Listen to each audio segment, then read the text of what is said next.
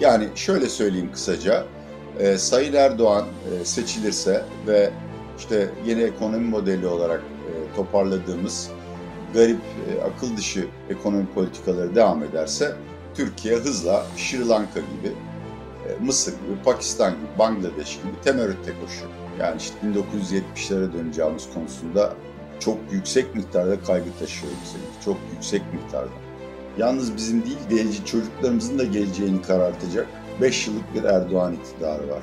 Bu artık kapıya geldi. Demokrasi ve serbest piyasadan çıkmamıza 4-5 gün kaldı.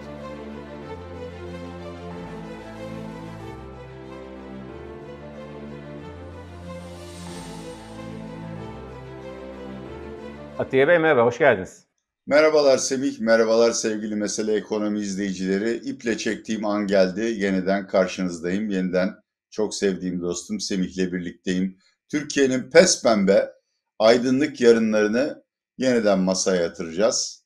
Ve eminim bu yayını izleyen herkes biraz daha hayatından mutlu olacak, biraz daha yaşam kalitesi ben de ben de önümdeki notlara bakıyordum. Ee, ben başka bir şey mi konuşacağım acaba diye. Çok pembe bir tablo çizdiniz. Ben artık alternatif bir gerçeklikte yaşamaya karar verdim. Çünkü bu hakikaten moral bozucu içinde olduğumuz. Evet gerçekten sıkıntılı günler yaşıyoruz ve geçmiyor, bitmiyor. Hatta kötüleşiyor. Türkiye ne olursa olsun yeni bir döneme başlayacak. Önce şunu sormak istiyorum. Geçen hafta ne oldu, ne yaşıyoruz son birkaç gündür ve seçime kadar ne yaşayacağız? Buyurun. Valla CDS boyutundan başlayalım. Çünkü Türkiye'nin bütün dış borçlanmalarında hatta bence Türkiye'de kredi faizlerinin belirlenmesinde önemli bir gösterge, önemli bir mali enstrüman. Oradaki satışlar ilk önce Kılıçdaroğlu kazanacak diye riskli pozisyon alanların tasfiyesi. Arkasından da Türkiye'nin genel yabancı para birimi cinsinden rezervleri ve bütçe dengesine bakanların temerrüt ihtimali görerek e, almalarına bağlı. Gerçekten böyle bir ihtimal var mı? Var. E, Merkez Bankası rezervleri hızla eriyor. İşte bugün basında çıktı Reuters kaynaklı bir araştırmaya göre. Geçen haftaki rakamlar zaten berbattı. Çarşamba son 2-3 iş gününde filan e, 3,5 milyar dolar civarında daha rezerv kaybetmiş Merkez Bankası. Yani şöyle söyleyeyim kısaca. E, Sayın Erdoğan e, seçilirse ve işte yeni ekonomi modeli olarak e, toparladığımız garip, e, akıl dışı ekonomi politikaları devam ederse Türkiye hızla Sri Lanka gibi, e, Mısır gibi, Pakistan gibi, Bangladeş gibi temerrütte koşuyor. İşin ikinci boyutu bütçe. Bu taraf yeni yeni anlaşılmaya başladı. Güvendiğim ekonomistlerin hesabına göre seçim harcamaları ve seçimle bağlantılı olarak seçimden sonra devreye girecek olan harcamaların tutarı milli gelirin yüzde dördü kadar. Yani 36 milyar dolar. Ve bunlar her sene ödenecek. Şimdi biz bu seçim yarışına başlarken bütçe açığının bu sene milli gelirin yüzde üç kadar olması tahmin ediliyordu. Ne oldu? Bunun üzerine bir yüzde dört daha ekledik. Tahmini bütçe açığı sene sonunda yüzde yediye çıktı. Yetmez. Yetmez. Bakın burasını çok dikkatli dinleyin. Burasını çok dikkatli dinleyin. Bunun üzerine bir de en az senede milli gelirin yüzde ikisi kadar e, deprem harcamaları var. Zorunlu harcamalar. Şimdi bu harcamaları nasıl finanse edeceksiniz? Bu sorunun cevabını bulamadıkları için hem e, bence bilinçli tasarruf sahipleri dövizlerini sistem dışına çıkartıyorlar hem de yabancılar e, CDS primlerini yukarı itiyorlar. Kardeşim %9 bütçe açığı bir yıl sürdürülebilir. Ama bunun ötesinde sürdürülemez. Bunu finanse etmeniz gerekir. Finanse etmenin yolları nedir? Vergileri arttıracaksınız. Oradan çok bir şey çıkmaz. Yalnız Türkiye değil dünyanın hiçbir yerinde vergileri milli gelirin yüzde birinden fazla arttıramazsınız.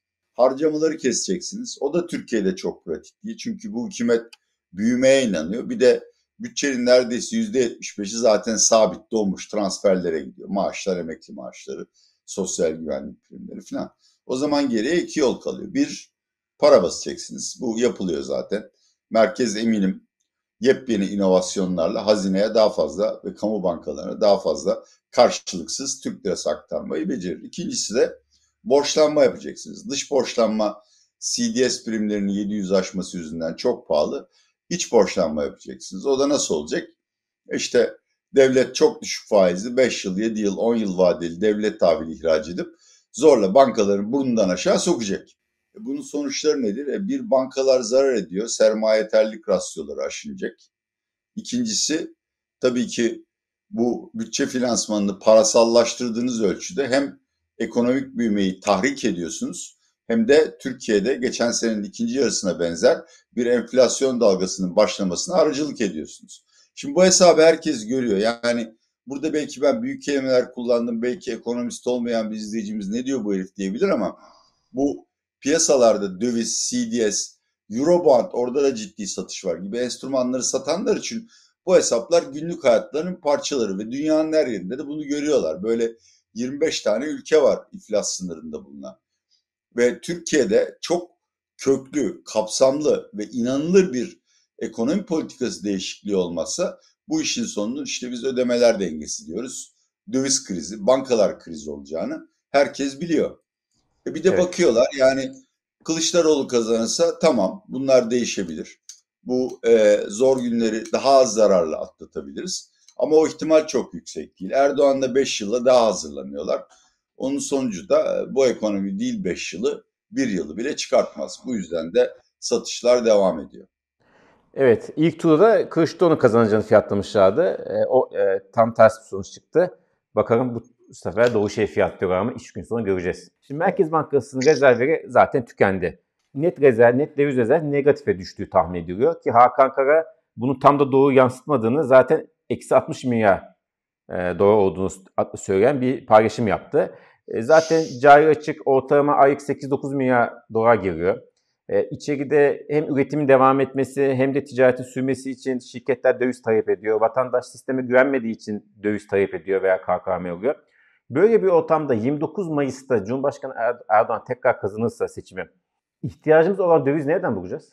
Valla iki cevap var. Bir, 1970'lere döneceğiz. Benim babam Türkiye Cumhuriyeti Merkez Bankası'nda kambiyo bölümünde memur olarak girdi. Müdür olarak da emekli oldu. O günleri çok iyi hatırlıyorum. İthalat permileri vardı, izinleri. İlaç, işte yakıt gibi çok zorunlu e, mallar dışında ithalat giren dövize bağlıydı. Bazen yıllarca permi beklerdiniz. İkincisi vatandaşların döviz bulundurması yasaktı. Mevduat hesabı bile açamazdınız. Bugünlere geri döneceğiz. İkinci olasılık ki bence bu çok daha olası. Yani bu iç karartıcı olasılığı söyledim. Bence orada değiliz. Onu belki gelecek sene e, Türkiye ciddi bir şekilde yaşayabilir.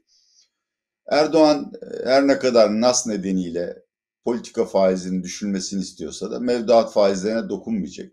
Zaten işte basın takip eden herkes biliyor. Mevduat faizleri dün itibariyle 20 yılın zirvesine vardı.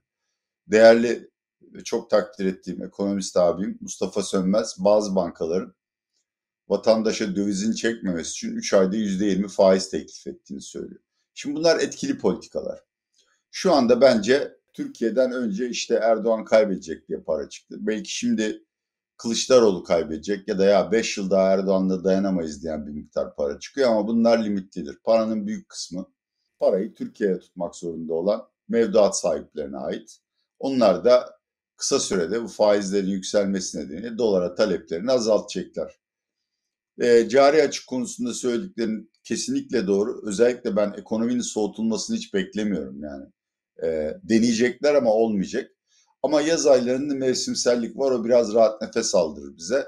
Ben Haziran ayında sıfır cari açık bekliyorum. Temmuz, Ağustos, Eylül'de de bir miktar artıya geçeriz. Yani Merkez Bankası'nın rezerv sorunları azalır. İnşallah ki bence büyük olasılık bu yüzde 60-70. Mevduat sahibi yüksek faize razı olarak e, parasını Türk lirasında tutar. Veyahut da en azından döviz faizi de yükselir. Döviz olarak bankada tutar. O döviz mevduatta swaplar yoluyla merkeze aktarılır ve kışa kadar idare ederiz. Kışın yani işte 1970'lere döneceğimiz konusunda çok yüksek miktarda kaygı taşıyorum Semih. Çok yüksek miktarda. 1970'te. Daha önceki yayınlarda bunu da söylemiştiniz zaten. Kara borsa, işte döviz kıtlığı, sermaye kontrolü. Bugün yaşadıklarımızın çok da ağırını bekliyorsunuz. Peki bu noktada şunu sormak istiyorum. Tam da konu oraya geldi. Şimdi Mehmet Şimşek ismi zaten biliyorsun dönüp dolaşıp geliyor. E, Lütfü Eyvan. Buna isimle geçiyor. Eğer Erdoğan derse ki tamam bu işin böyle gitmeyeceğini kabul ediyorum ama tabii kuyruğu dik tutmak lazım. Yumuşak bir şekilde olabildiğince revize ederim bu sistemi ve duvara çarpmayalım. Esasında Berat Albayrak zamanıyla çok benzer bir tablodayız ama tabii daha kötü durumdayız. Onu da söylemek lazım. Türkiye için böyle bir seçenek var mı önünde? Tabii ki yapabilir. Yani tamam. Hani politika, TCM ve politika faizi konusunda çok katı e, bir söylem belirtildi. O değişmez ama mevduat faizlerinin yükselmesi yanında devlet tahvili faizlerinin yükselmesine de müsaade edilir. Yani piyasada arz talebin getirdiği faizle devlet borçlanma yapar. Bu hem bankaları rahatlatır hem BES fonlarını hem bir miktar e, yüksek miktarda e, birikimi olan tasarruf sahibi de devlet tahvillerine geçer. Yine aynı şekilde e, para para politikasıyla ekonomiyi soğutamıyorsanız, bütçe politikasıyla yapamıyorsanız çünkü söz vermişsiniz bazı harcamaları yapmaya. O zaman ne yapacaksınız? Bunu kredi politikasıyla yapacaksınız. Yani şu anda zaten fiilen yaşanıyor. Kredileri iyice kısıtlayacaksınız. İhracata yönelik ithalat yapmak dışında veyahut da üretim kapasitesini arttırmak dışında kredi vermeyeceksiniz. Tüketim mallarına yeni vergiler koyacaksınız. Tüketici kredilerini erişilmez duruma getireceksiniz. Bu o kadar yüksek bir ivmeyle giriyoruz ki yaz aylarına. Bir de bunun üzerine şimdi belki 5 ayda 30-35 milyar dolar turizm geliri ekonomiye pompalanacak. Bunlar ekonomiyi resesyona sokmaz. Çok yavaşlatır. Büyümesini istediğiniz sektörlerin e, ekonominin tam tersine yavaşladığını, kan kaybettiğini görürsünüz. Ama duvara çarpmadan atlatırsınız. Eğer Sayın Erdoğan bu yolu seçerse ki bence bu tamamen Erdoğan'ın kararı. Yani e, şu andaki kadro değil. Sayın Kavcıoğlu, Nebati değil ama işte bahsettiğim Lütfü Elman, e, Sayın Yılmaz zannediyorum isimlerde kötüyüm. Yani Mehmet Şimşek olmasına gerek yok. Herhangi bir temel geleneksel ekonomi bilgisi olan kişi e, Erdoğan e, direktifleri rahatlıkla uygulayarak ekonomi bir miktar soğutur. Eğer bu politikada sebat edilirse o zaman dış finansman kaynakları açılır. Yani bankalar, devlet, özel sektör dışarıdan daha fazla borçlanarak cari açığı finanse eder. Kışı da daha rahat atlatırız. Arkasından da işte bu başa çıkılamaz bütçe açıklarına karşı bir çare ararsınız. Bir, bir süre sonra da hem bireysel tasarruf sahibi hem dış dünya Sayın Erdoğan'ın yolunu değiştirdiğine ikna olur. Türkiye çok daha rahatlar. İdeal bir çözüm olmaz ama yani hakikaten eğer bu politikalarda sebat edeceksek bizi 2001 aratmayacak bir kriz bekliyor. O yüzden yumuşak geçişin denenmesinde fayda var. Sayın Erdoğan bunu yapar mı? Ben şahsen öyle bir işaret görmüyorum. Belki yerel seçimden sonrasına da yapabilir desek. Dayanır mı o kadar ekonomi? Dayanmaz. Kış çıkartamayız. Ya çok zor yani bazı hani yine de hani soruya cevap vermek için bence çok olası olmayan bazı avantajlarımız sayayım. Arap ülkeleri ve Putin 5-10 milyar dolar daha kıyak yapar bize. Dünya ekonomisi yavaşlıyor. Bunu herkes söylüyor. Brent petrol 60 dolara düşer. Doğal gaz fiyatları şu seviyelerde kalır ya da daha da geriye düşer. Fed beklemiyorum ama faiz indirir. Global kredi bollaştıkça Türk şirketleri Türkiye'nin kredi riski yüksek de olsa daha rahat borçlanırlar. Atlatırız ama bütün bunların bir araya gelmesi ne kadar mümkün e, Erdoğan'ın o kadar şansı olduğunu tahmin etmiyorum açıkçası. KKM'den konuşalım. Biliyorsunuz rekor üstüne rekor kuruyor KKM. KKM artı e, DTH'a oranı %63'e yaklaştı. Herkesin gözü burada. E, hem faiz artıyor tabii KKM'ye veren bankaların faizi hem de devlet üzerindeki risk artıyor. Nebati'nin ihracatçılara 27 ya 30 arasında bir döviz kuru olabileceğini, burada bu işin e, sabitleneceğini söylemiş. Ne diyorsunuz? KKM işini nasıl çözeceğiz? Çözecek miyiz? Yoksa önümüzdeki 5 sene boyunca Erdoğan kazanması durumunda sürekli bir KKM konumuz olacak mı? Yani KKM'yi çözemezsiniz. E, maliyetine katlanmak zorundasınız. E, Nebati'nin ihracatçıya verdiği söz şu anda zaten piyasada Türkiye üzerinde araştırma yapan bütün kurumların bahsettiği rakam. Dolar TL 27, 30 civarında bir yere yerleşecek. E, eğer bunu yaparsanız KKM'de 120 dolar, 120 milyar dolar varsa %30 civarında bir devalüasyon yapsanız işte 30 milyar, 35 milyar dolar civarında bir rakam Merkez Bankası ve e, hazine kaynaklarından e, şey yapılacak, transfer edilecek vatandaşın ve şirketlerin cebine. Ama bu her yıl değil, bir yıla mahsus. Ondan sonra da eğer siz diğer politikalarınızı değiştirmeyip dolarizasyonu KKM yoluyla engellemeyi tercih ederseniz ayda e, işte Tansu Çiller döneminde bir ara e, denendi. Reel kuru sabit tutmak yani geçmiş enflasyon ya da beklenen enflasyon kadar devalüasyon yapmak. Bu sayede e, dolar TL her ay yüzde bir, yüzde iki yükselir. Bu da hazineye bir yük yükler ve hazinenin birkaç tane kara deliği olur. Bir işte sosyal sigortalar açıyor. Özellikle EYT'den sonra patlayacak. İkincisi bu e, yollar, köprüler, alt geçitler vesaire ve hastaneler için verdiğimiz e, gelir garantisinin ödemesi. Üçüncüsü de KKM'ler. Ha yani bu iyi bir şey mi? Hayır kesinlikle iyi bir şey değil. Tabii o parayı rahatlıkla Türkiye'nin beşeri sermayesini geliştirmeye, sağlığı sistemini geliştirme, işte ne bileyim çocukların daha iyi beslenmesine, teknoloji ithal etmeye ayırabilirsiniz. Ama bunlar artık Erdoğan dönemindeki tercihler değil. Erdoğan dönemindeki tercihler biz bütün Türkiye'yi fakirleştirecek ve belki de Yunanistan'ın 2011 krizine baş, benzeyecek. Bir nesil altından kalkamayacağımız bir kriz mi yaşayacağız? Yoksa işte böyle 2-3 sene daha sürünecek miyiz sorusuna cevap aramak. Ben 2-3 sene daha sürünmenin yollarını anlatıyorum. Ee, çok açık söylemek gerekiyor. Sayın Erdoğan iktidarda kaldıkça ona doğru yolu gösterecek kaliteli kadroların iş başına gelmesi veyahut da dikkate alınması ve Türkiye'de iş dünyası, dışarıda da ekonomik ve siyasi partnerlerimizin Sayın Erdoğan'a yeteri kadar güvenmesi bence imkansız. Dolayısıyla biz şu anda sadece palyatif tedaviyi konuşabiliriz. Hastayı daha uzun ve biraz daha az acıyla belki acı çekmeden sona götürebilecek tedaviyi konuşabiliriz.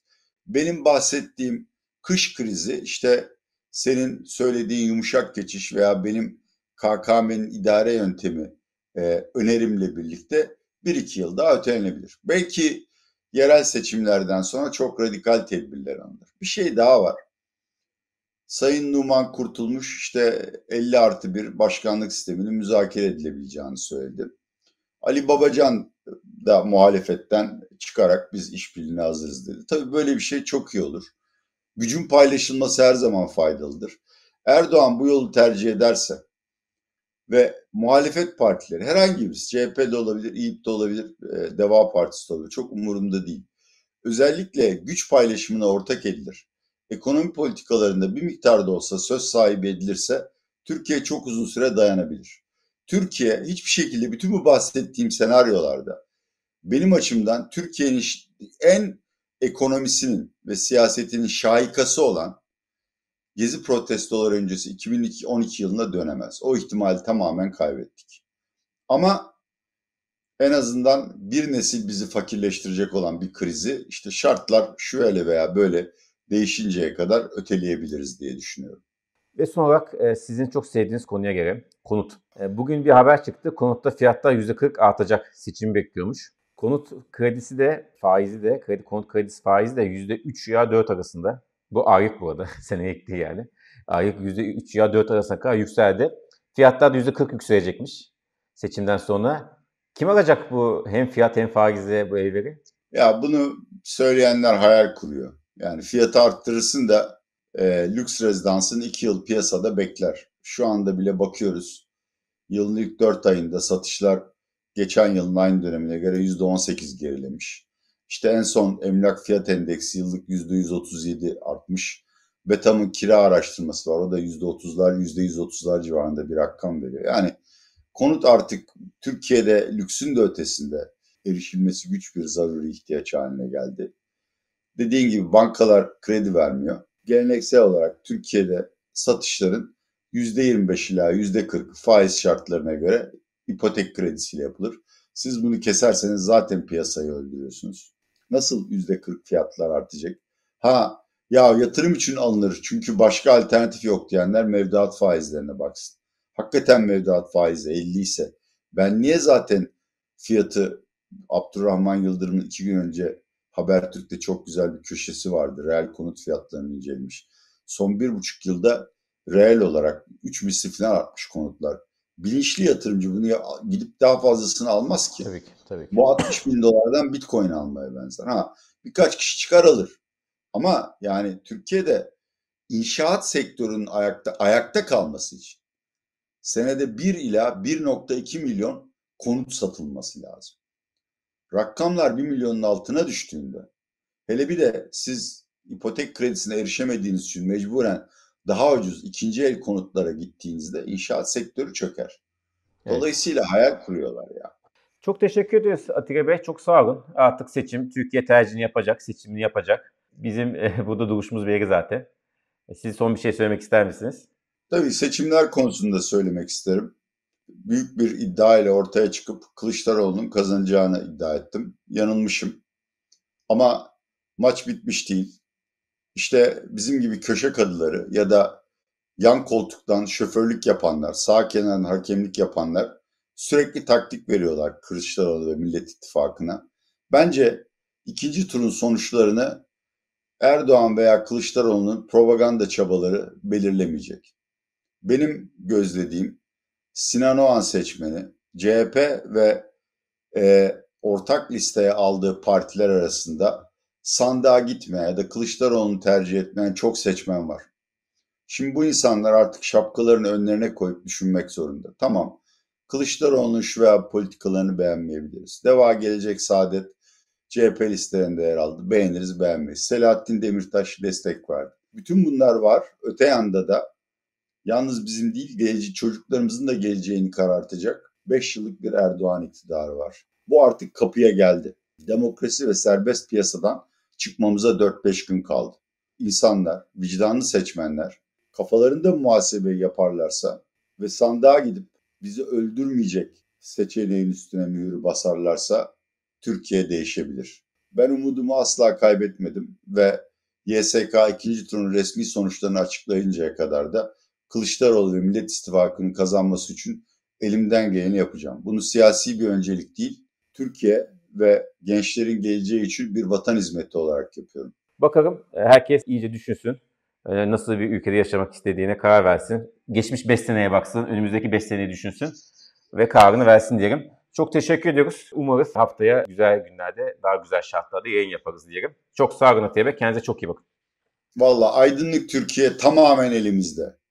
Evet. Ne komplo var, ne oy çalma var, ne başkalarının müdahalesi var, ne Erdoğan'ın yenilmezliği var.